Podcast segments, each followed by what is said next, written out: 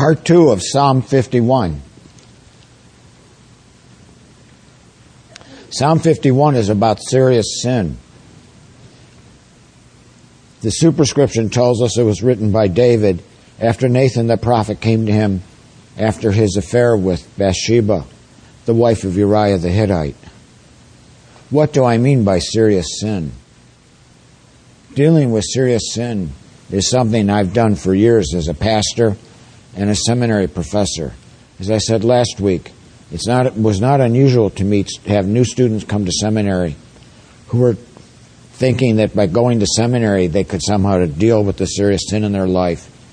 That is, that the sacrifice of giving up a prosperous career or whatever their plans were would somehow make it them square with God for what they had done. Or going into ministry of some type maybe missions in a terrible third world situation would cause God to look with favor on them given what they had done. My wife and I were in campus ministry back in the 60s and 70s when there were many, many students who got involved in serious sin promiscuity, drugs, theft, and other crimes By serious sin, I mean I don't mean that some sins are really bad and other sins are not so bad. I just recognize that some sins have an effect upon the sinner and upon other people, an effect that leads the person to conclude they can never be forgiven or accepted by God. A serious sinner is one who repeatedly asks the question, How could God ever forgive me? Given what I've done, how could God ever accept me again? Or perhaps, oh, I know God's forgiven me, but He could never love me in the same way again, not after what I've done. Many people feel that way because of their background, what they failed to do or what they did do. How could God ever love me again? They wonder. That's what David is asking.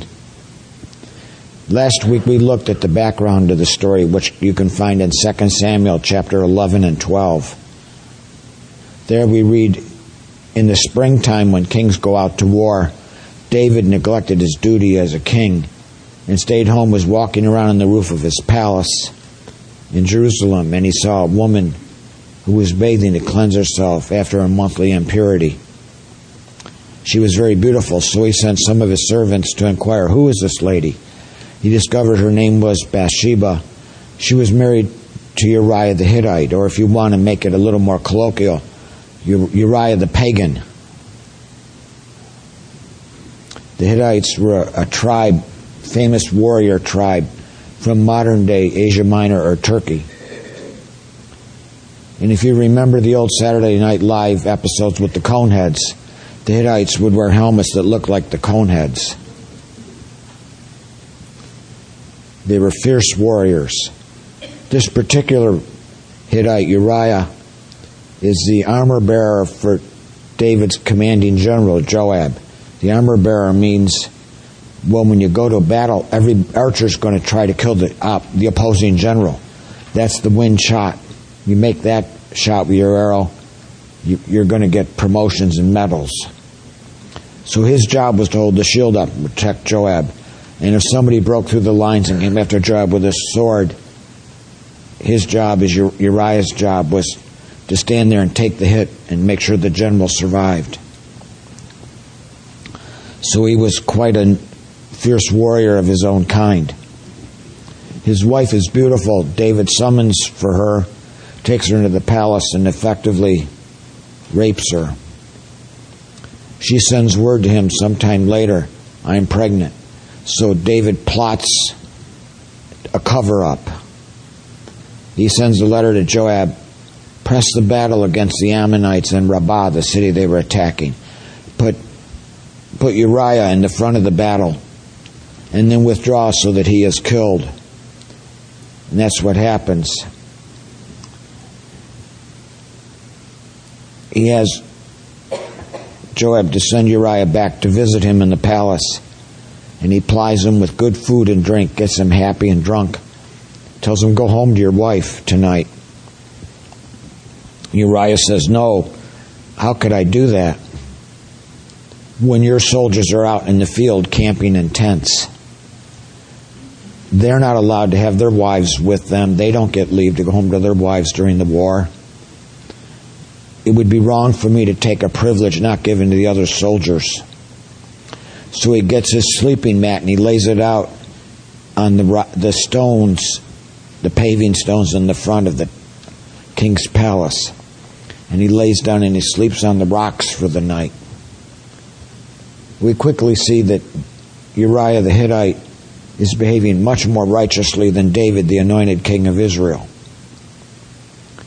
The baby, eventually, the baby's born and gets sick, and it's evident the baby's going to die. David lays with his face in the dirt for a full week. The elders in his household come to him with food and say, Get up and bathe and eat, and he won't. I suspect he wrote Psalm 51 during that week. He had a lot of time to think about what he had done and why he had done it, and he came to realize what he had done and how serious it was. How seriously he had sinned and why he had sinned so seriously to begin with. In recognizing those things, I, I, suspect Psalm 51 in its rough form was written. He then worked on it over and over because he tells us towards the end of the psalm, God, if you will do these things that I request in this prayer, I will teach other transgressors your ways, and sinners will come to you. His whole point in writing the psalm was to tell other people who had sinned seriously that God offers full forgiveness to them. And what is full forgiveness? That's explained in the psalm in his prayers. He, he asks God to forgive him of his sin. To remove the condemnation that's due him for what he had done. When we are forgiven as Christians, God no longer looks at us in, with a condemning look. Instead, as a Christian, He looks at us through our Savior Jesus Christ and His righteousness. He sees us as the righteous person we should be, not as the sinner we are. In considering his sin, David said, I was sinful from the moment of conception. That doesn't mean that conception is somehow sinful. That means that he understood he had a sin nature, and that nature was part of the core of who he is. He looked at himself and he said, You know, the stuff I am is sinful. The reason I did this is because it's the way I am. When I was a boy, we had a dog that the local paper boy struck and kicked hard, and the dog turned mean that day and would go after anyone who approached the house. Something changed in his nature. He became a mean dog. You couldn't, no matter how far hard we tried to train him to be good, we'd go out and stand between the dog and the visitor and the dog would never attack one of us children. The dog continued to be a mean dog. Its nature got changed by what happened. David realized, I did this because it's my nature. In Genesis chapter 4 is the story of Cain and Abel. The first murder David's murder, in many ways, is even more heinous. It wasn't his brother, but it was a servant, Uriah, who had come to Israel to worship the one true God. Uriah the convert, he has killed to protect himself from scandal. And in, in Genesis 4,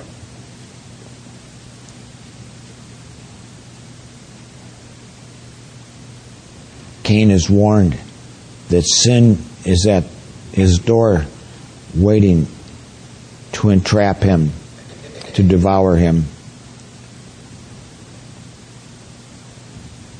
Cain, of course, ignores the caution from God and ends up killing his brother Abel.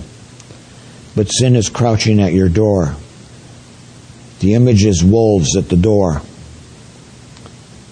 Over a year ago, I started looking at family history, as did one of my cousins. The oldest ancestor we could learn about came over from Ireland after the famine. The woman he married was considered one of the pioneers in that part of western New York. When she died, there were front page articles in the local papers about her death, one of the last of the pioneers. So I wanted to find out what they were talking about, and I started reading about what the pioneers faced. And western New York at that time was wild forest and there are many stories of the pioneers being gone for the day, coming home and pack of wolves coming after them. And they would run for their life through the forest and see the light of a cabin and race to the door of the cabin, bang on the door, hope that the farmer who was in there had a long rifle and would come out with the rifle and shoot at the wolves and scare them away. She undoubtedly had parents and close friends who had had such encounters. Genesis 4 gives that kind of an image. Sin is like the wolf pack at your door wanting to devour you. Be careful what you do. David ignored that warning of sin and realized that that's why sin overtook him because he didn't exercise caution as a king He's walking at night. He looks where he shouldn't be looking.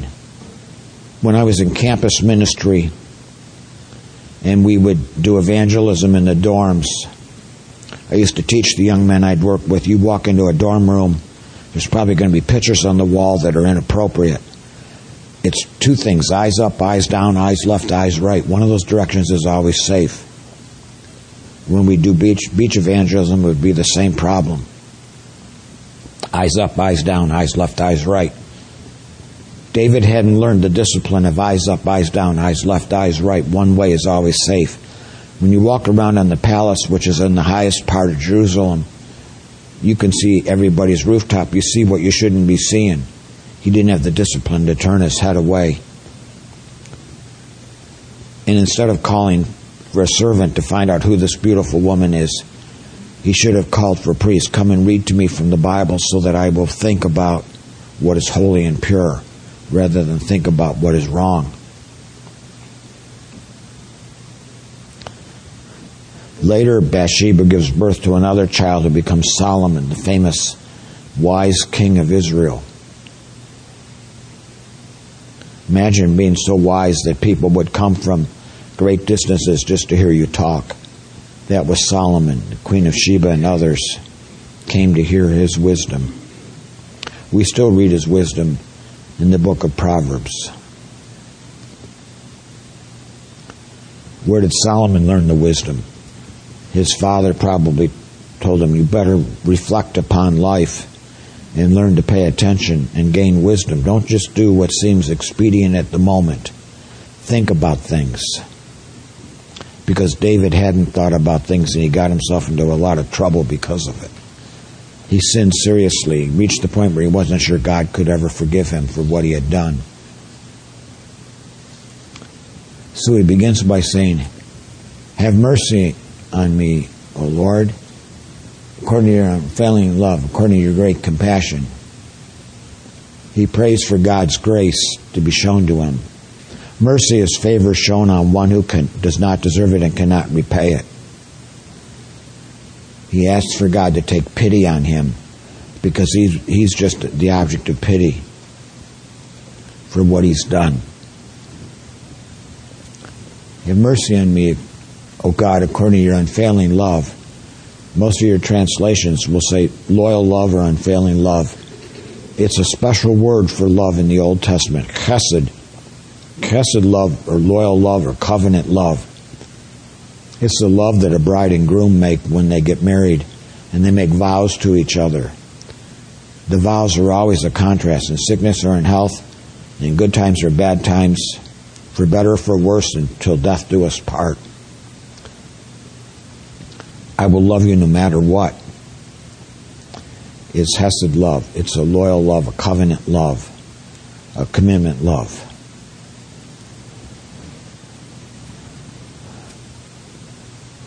And so his request is according to God's loyal love, according to God's great compassion and have mercy on him. That is, he doesn't say, God, have mercy on me because I'm king. I'm such a cool dude. Look, I've written all these worship songs that are will be in the Bible for thousands of years. I expanded the domain of Israel. Even people like Uriah the Hittite have come to worship because of what I've done here. God, I'm worth forgiving. I'm valuable to what you're doing. He doesn't try to line up all the reasons why God should forgive him. He just says, God, forgive me because it's your character to forgive. You are loyally loving, you are great in compassion, and you are merciful. It's your character to forgive. If you remember the story of the prodigal son, he walks away from his father and from holiness he eats the food being offered to pigs, and he comes to his senses. He goes, What am I doing? I'm eating the food offered to pigs. It's not that way in my father's house. I'll go back to my father and I'll say, Father, I'm not worthy to be recognized as your son. Because he knows his father's character, he knows his father would never refuse someone who was repenting of sin and wanting to live the right way. The character of God is such that if we turn to Him, He will forgive us. That is what David begins the psalm in telling us. Know who God is. Think for a moment about what we read in the newspapers all the time. The Muslim fanatics who walk into a concert and blow up dozens and dozens of young women at a concert thinking that somehow they're honoring God. Who is the God that they want to honor? He's not a God that is known for compassion or for love or for mercy. He's a God who seems to take, if I am to understand what they're doing, he takes pleasure when his worshippers blow themselves up, when his worshippers kill anybody else. That's a monster. That's not a God worthy of worship. That's a monster. Islam has got to live with that. That's what the fanatic Muslims have brought to the rest of the world about who Allah, their God, supposedly is. A monster, not a God of compassion who offers forgiveness even to unworthy people. It's also good to note in Psalm 51 how David describes how seriously he sinned. He piles up words for sin, iniquity, sin, evil, transgression. He calls himself a transgressor. A transgression is aggressor is one who has rebelled against the lawful authority. Some translations say my rebellious acts instead of my transgressions. He basically goes through Hebrew and finds every word he can in his language that describes evil or sin and he uses it to describe himself. This is someone who's looked very closely in the mirror and realizes what's there and is not hiding what's there at all. Part of the basis of forgiveness is knowing who God is that we appeal to to forgive us. Another part is looking at ourselves and understanding why we need to be forgiven, what we've done that is so serious, and why we did it. The flaw in our very nature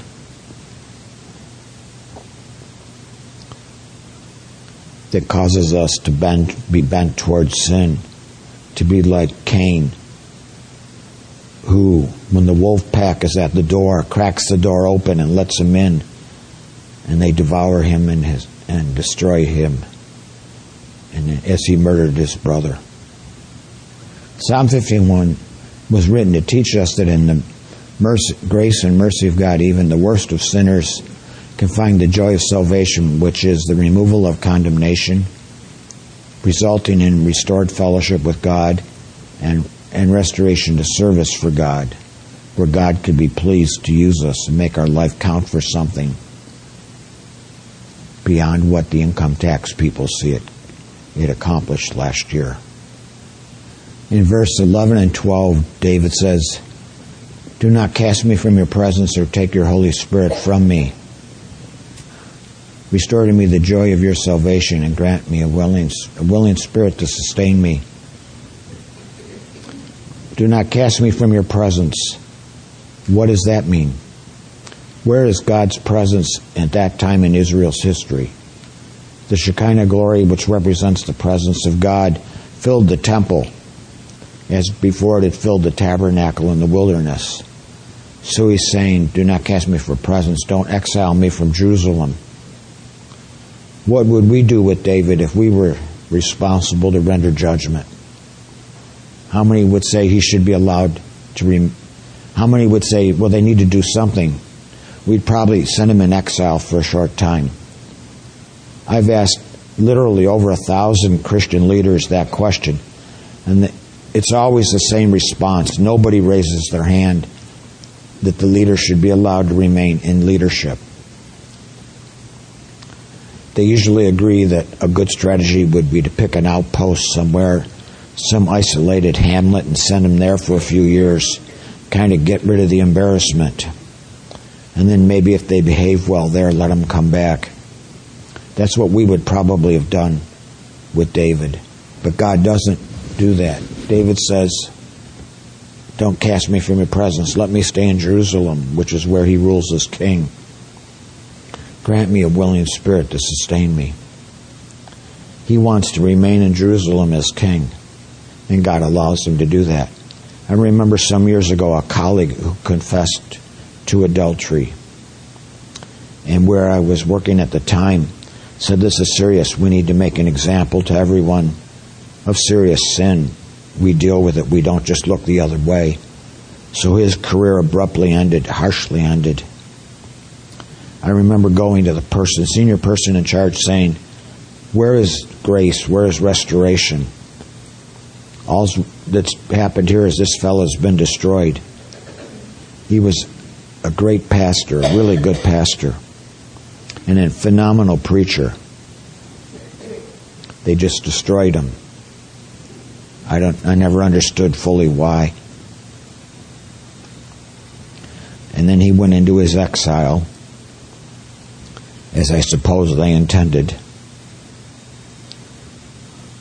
and never was restored to what he, his potential, which still saddens me, as you can tell as I tell this story, because he was my friend. We would meet every week and pray together as brothers in Christ. He taught me a great deal. He was African American, taught me a great deal about the African American church and the difficulties, especially in Chicago and other cities where you have the urban blight problem. Help me become a better preacher by giving me feedback and insight and don't understand why people wouldn't look at Psalm 51 and allow the pattern that God showed with David. David says, creating me a willing spirit to sustain me. He asked for the condemnation to be removed, cleanse me from sin, cleanse me with hyssop, and then I will be clean. So, what is he saying there? He's asking God to become the priest who offers the sacrifice which doesn't exist in the Old Testament. There is no sacrifice to cleanse someone from adultery, no sacrifice to cleanse someone from murder. He says, God, you have to become my high priest and offer a sacrifice for me. Hyssop was a a plant that kind of had little flowers on the end of it. They would dip it in the blood of it, blood sacrifice, and sprinkle it around the altar using the hyssop as a sprinkler. So he says, God, you have to become my high priest. Of course, we know from the book of Hebrews that Jesus Christ became our high priest, and he was the offering for our sins. His blood was shed to grant us forgiveness. So, without realizing it directly, David is a messianic here. He's anticipating the New Testament where God Himself, in the form of the second person of the Trinity, the Son, would become our high priest and would offer Himself as a sacrifice for forgiveness of our sins. So, for the person who sins seriously, who says, After what I've done, how could God ever accept me again? The answer is God Himself became a priest, a high priest, and offered a sacrifice for our sin, His Son Christ, and has sprinkled us with the blood of Christ, symbolically saying that the uh, the price of your sin was paid for by the sacrifice, a substitute for us.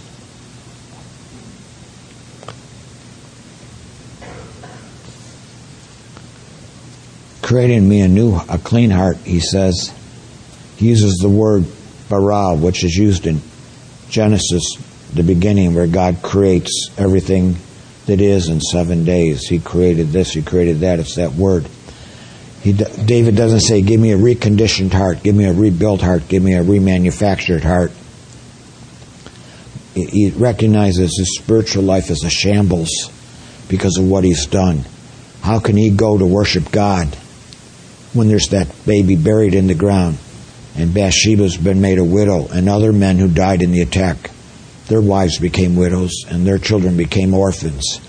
How can he go to the temple and sing songs of worship after what he's done? he's so ashamed.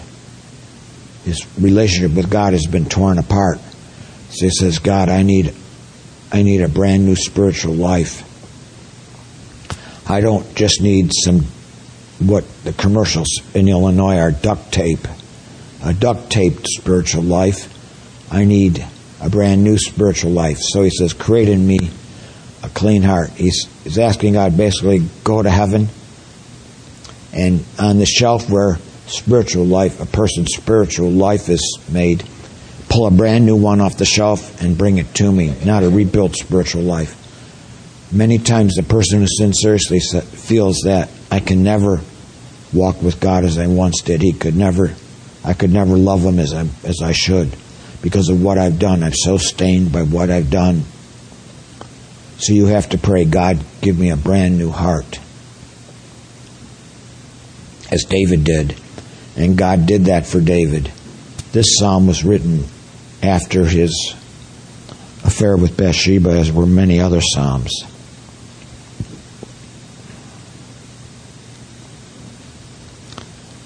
I think part of the fullness of forgiveness is the restoration to what we were before. In the alliance, we often talk about Jesus Christ as our Savior, our sanctifier, our healer, and our coming King. He does heal us, as Laurie was talking about. Laurie, I've been very impressed with how you've faced the struggle with your eyes on Jesus. It's encouraged me to keep my eyes on Christ in my struggle after a stroke, which has left me in many ways what T.S. Eliot called in one of his great poems, a hollow man. So much of what I was, the stroke stole away from me and is gone. So I pray, Jesus, our healer, heal me, heal my brain from what the stroke did to it, heal my leg and my arms from what the stroke did to them, and give me new ones again that can work for your service, for your glory. I think because Jesus healed so many in his earthly ministry, because he's the firstborn of the resurrection, that is a legitimate prayer for us to pray when we are faced with, with physical trials, to pray for healing. As the firstborn of the resurrection, we sometimes don't think about that. The resurrection body is the body that Adam and Eve had in the garden. It's a perfect body. It doesn't have all these things that happen to us because of illness and disease or accident one day, I remember at dinner, we asked our daughters, What'd you learn at school today? And one of them said, I learned today that everybody's got a weirdness. We said, What do you mean by that? She was talking about everybody's got something weird. For me, I've got this little finger that will bend the wrong way. I do that with kids. I go, Look at this. They love to watch that little finger pop up and down. as the joint bends in, not just out.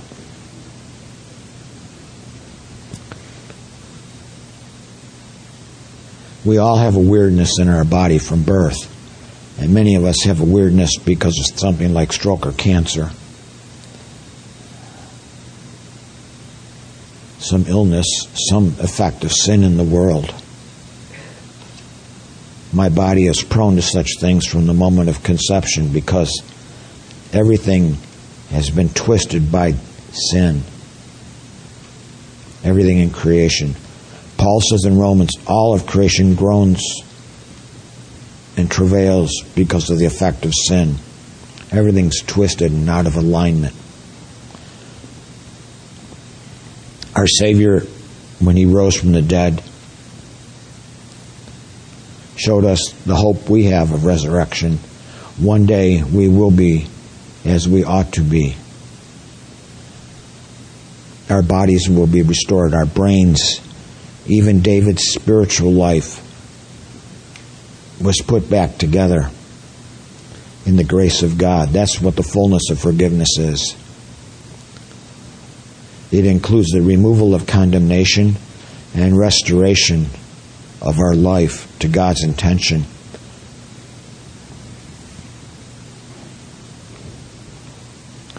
Then David prays in verse 11 Do not take your Holy Spirit from me. The Holy Spirit was, if you remember the story of David from the Old Testament, when the prophet came, he anointed David with oil symbolic of symbolizing the Holy Spirit coming upon him to enable him to rule Israel as king. Do not take your Holy Spirit from me as a prayer I be allowed to remain as king. He well remembers when the Holy Spirit left his predecessor Saul, and David became well known in the palace because, excuse me, he would play his harp and sing songs which would calm Saul down when he was losing it mentally.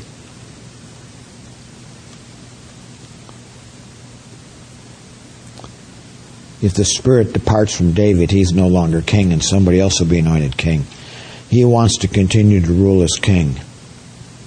That's his prayer. Do not take your Holy Spirit from me. He's prayed earlier, let me remain in Jerusalem as king. Now he says, let me continue to be your chosen king so I can guide the people in righteousness and do what is right. He wants to keep his ministry, in other words.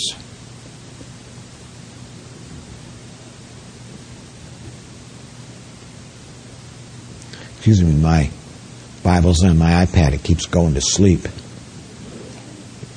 I don't know why. I need to give it some vitamins, I guess. There's got to be a setting that'll keep it to stay awake longer, and not go to sleep on me. Sprinkle me with water and I will be clean. Wash me, I'll be whiter than snow. Grant me the, the ultimate joy of being forgiven, the New English translation says. And then he prays, Let the bones you have crushed rejoice. Hide your face from my sins, wipe away all my guilt, and create in me a pure heart. Let the bones you have crushed rejoice. David has been crushed by his sin. The recognition of what he's done before God has made him feel like, as the movie title from a few years ago, Dead Men Walking. He feels like a dead man walking. His bones are crushed. There's no strength left within him. He's just crushed. Many we have an adopted daughter who had a genetic condition from her birth mother that gave her a lot of disabilities in school and growing up. Unfortunately, she chose the path of sin, the path of the prodigal daughter. There were many days when, as a professor, I would go to class and I would pray, the bones God had crushed, my love for the, my daughter, and the sadness over what she had chosen to do made me feel like I couldn't walk. I was crushed by the effect of sin on our family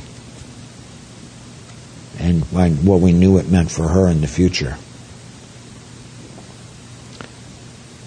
it was hard to do anything. David is at that point where it's just hard to do anything. His, like his bones themselves are, the structure that holds him together is come apart. So he's asking God, put me back together so that I can serve you. And then create in me a pure heart. Go to heaven and give me a brand new spiritual life so that I can walk with you and worship you.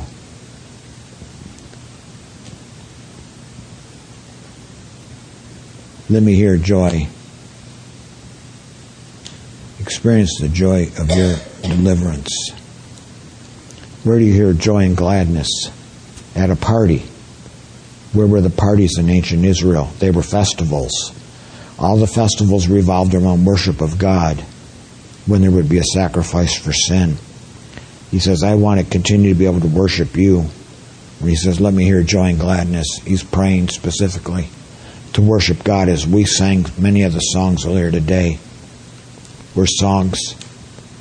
We want to use our voice to worship you, God, because you've forgiven us. You've changed us from what we were into something, someone different. So we want to be your disciple. We want to walk with you. Those songs express that attitude.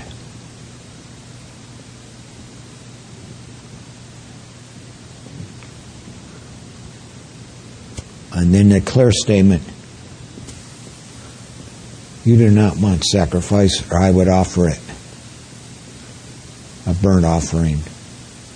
No, the sacrifices God desires are a humble spirit, a humble and repentant heart. That is what, oh Lord, you will not reject. Because you favor Zion, do what is good for her. And in this strange phrase, build up the walls of Jerusalem, he is, he is asking God to become a bricklayer? No, he's not. Build up the walls of Jerusalem. In a very real sense, the king is the best defense a nation has. You may remember a few years ago, we had a new president take office, and the first thing he did was invade Grenada. What was that all about?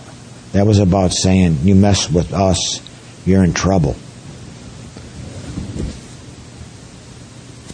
When I was a boy, there were bullies that went to the school I went to.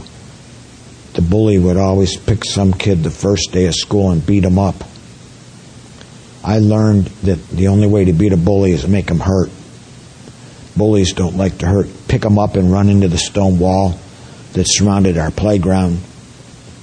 Put him on your back and just run into the wall as hard as you could. If you could make him hurt enough, he'd leave you alone the rest of the school year. That's the nature of bullies. They just beat people up for the joy of it.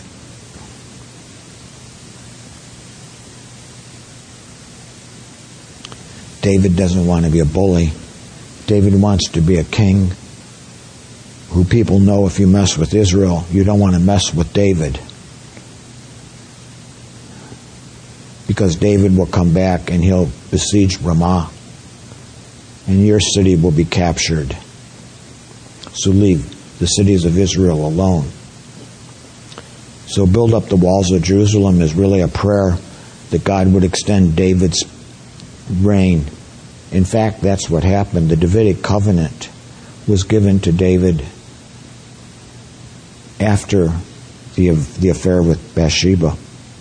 God did extend his, his domain and did extend his promises to use David as anointed servant and did protect Israel by making David a strong king once again.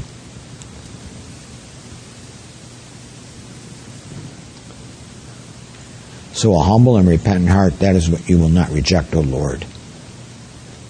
If you've sinned seriously, cultivate a humble and repentant heart. What's a humble heart?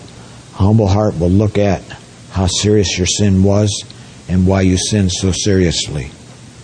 And will confess that to God. God, this is what I did. This is why I did it. And then we'll beg Him for forgiveness because He is a merciful and loving and compassionate God who takes pity upon those who are the object of pity, not of praise because of what they've done. A repentant heart is a heart that's had a complete change of mind. In the New Testament, the word repent, or if you come from the South, repent. Remember when I became a Christian, looking up what some the words that some of these Southern preachers used, trying to figure out what they were saying, because my Yankee ears couldn't understand their Southern accents. Like the one fellow who said, if I wanted to hear more of his preaching, I should write to him and he sent me a cassette tape. There were eight track tapes and but I didn't know what a cassette was. I couldn't regionalize it to cassette. My Yankee ears just couldn't understand him. In the, the New Testament, as you know, was written in Greek. The Greek word translated repent is metanoeo. Meta means to change, metamorphosis. Noeo means to know.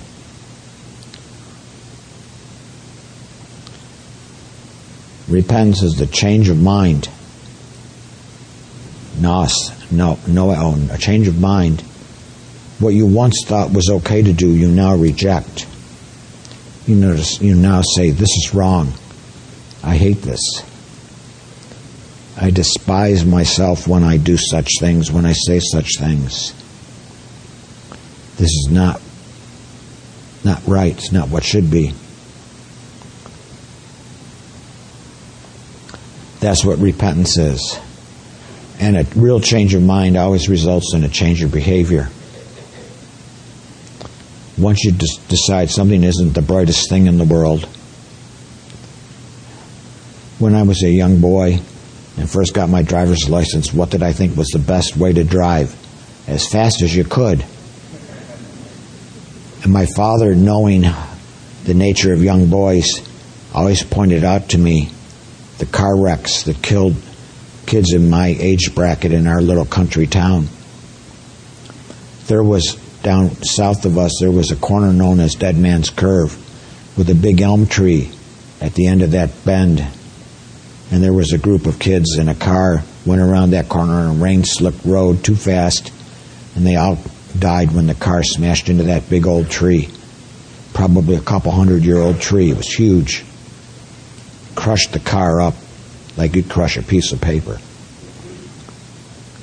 And some other boys on motorcycles did the same thing, smashed their heads in.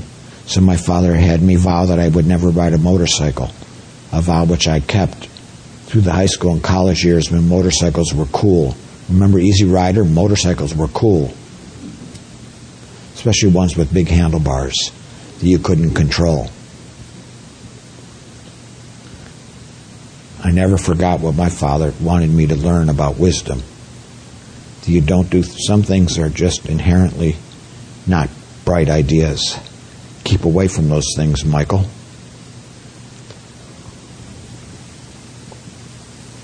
I had a change of mind because of how he trained me as a young man. A change of mind that led to a change of behavior. A humble and repentant heart. That's what you won't reject. A humble heart admits that I sin seriously. A humble heart looks at why I sin so seriously and doesn't blame it on something else. David could easily have said, as we pointed out last week, if there was one hormone that dominated David, it wasn't adrenaline, it was testosterone. He's he's a shepherd. A lion or a bear comes to kill some of the sheep David goes out and kills the lion, kills the bear. Goliath comes to try to defeat the armies of Israel. This great big monster makes Andre the giant look like a little runt. David goes out and kills Goliath. He could have said, God, you gave me so much testosterone. I see a beautiful woman and all those hormones kick in. I'm just out of control. There's no explanation, no ju- attempt to rationalize or justify what he was and what he did. So, in humility, he admits the truth about himself. In repentance, he admits the truth about himself. He sinned very seriously.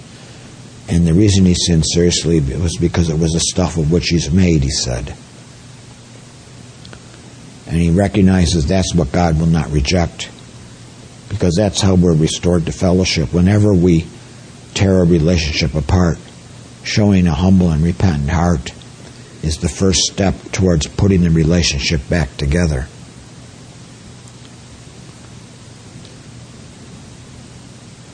Then he promises do what is good for Zion, fortify the walls, build up the walls of Jerusalem. We've explained that already. Then you will accept the proper sacrifices, whole burnt offerings. They will be sacrificed on your altar.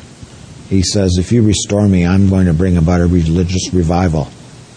I'm going to tell other people about the God who offers full forgiveness to even serious sinners who have sinned very seriously.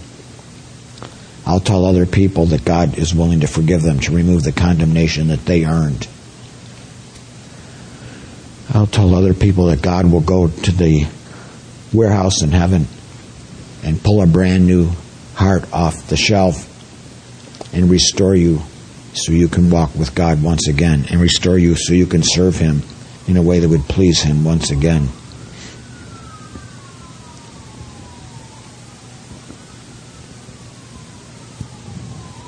O oh Lord, give me the words, and then my mouth will praise you. Which is the Psalms he wrote.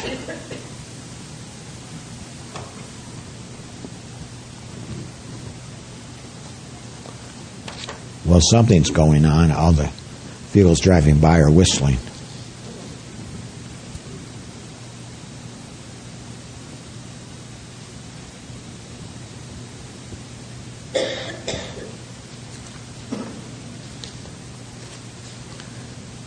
So, what do we learn from Psalm 51? We learn that if you have never found Jesus Christ as your Savior, He is the one, the high priest, who made the sacrifice for our sins, who will cleanse us with hyssop so that we might be forgiven, the guilt might be removed from us, and the condemnation removed from us.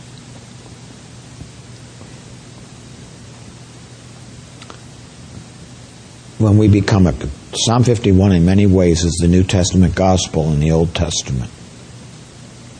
Jesus Christ is our high priest, is our Savior, as a sacrifice for our sins, the offer of new life, the Holy Spirit indwelling us to transform us, to make us into the person God created us to be, restoration to what God made us to be, what we injured by our serious sin renewal of spiritual life. All the basic truths that we so cherish as Christians are here in Psalm 51. It occurs to me today that there are probably some here who are burdened by serious sin in their past, who have felt that I'm not sure God could ever love me as He once could have, as He once did. I'm not sure God could ever use me as He once did because of my sin. So I talked to Pastor. We would invite you, as when the service is done, to come up, and one of the elders will come up and meet with you and pray with you. And I would invite the elders and small group leaders and others who feel so capable to come up and meet with those who and pray with them that they might find full forgiveness.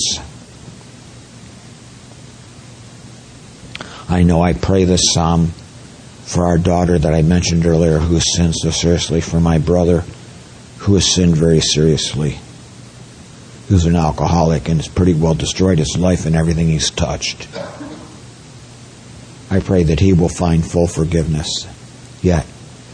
And God's partially answered that prayer by bringing Christians across his path, including a boyhood friend who's become a Christian.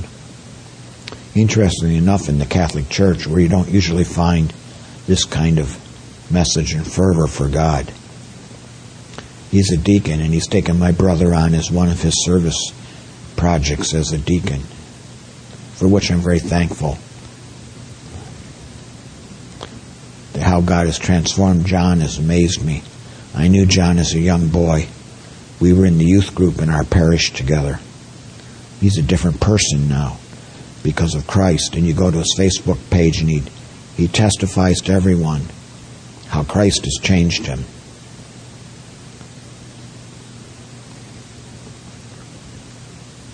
If you have not found the Christ who can forgive that sin, if you've not found the freedom of conscience, the removal of guilt, then at, after the service, come up and let us pray with you and help you find that this day. What better thing to do on a Sunday than to be restored to right relationship with God? To find forgiveness for your sin and transformation of your life.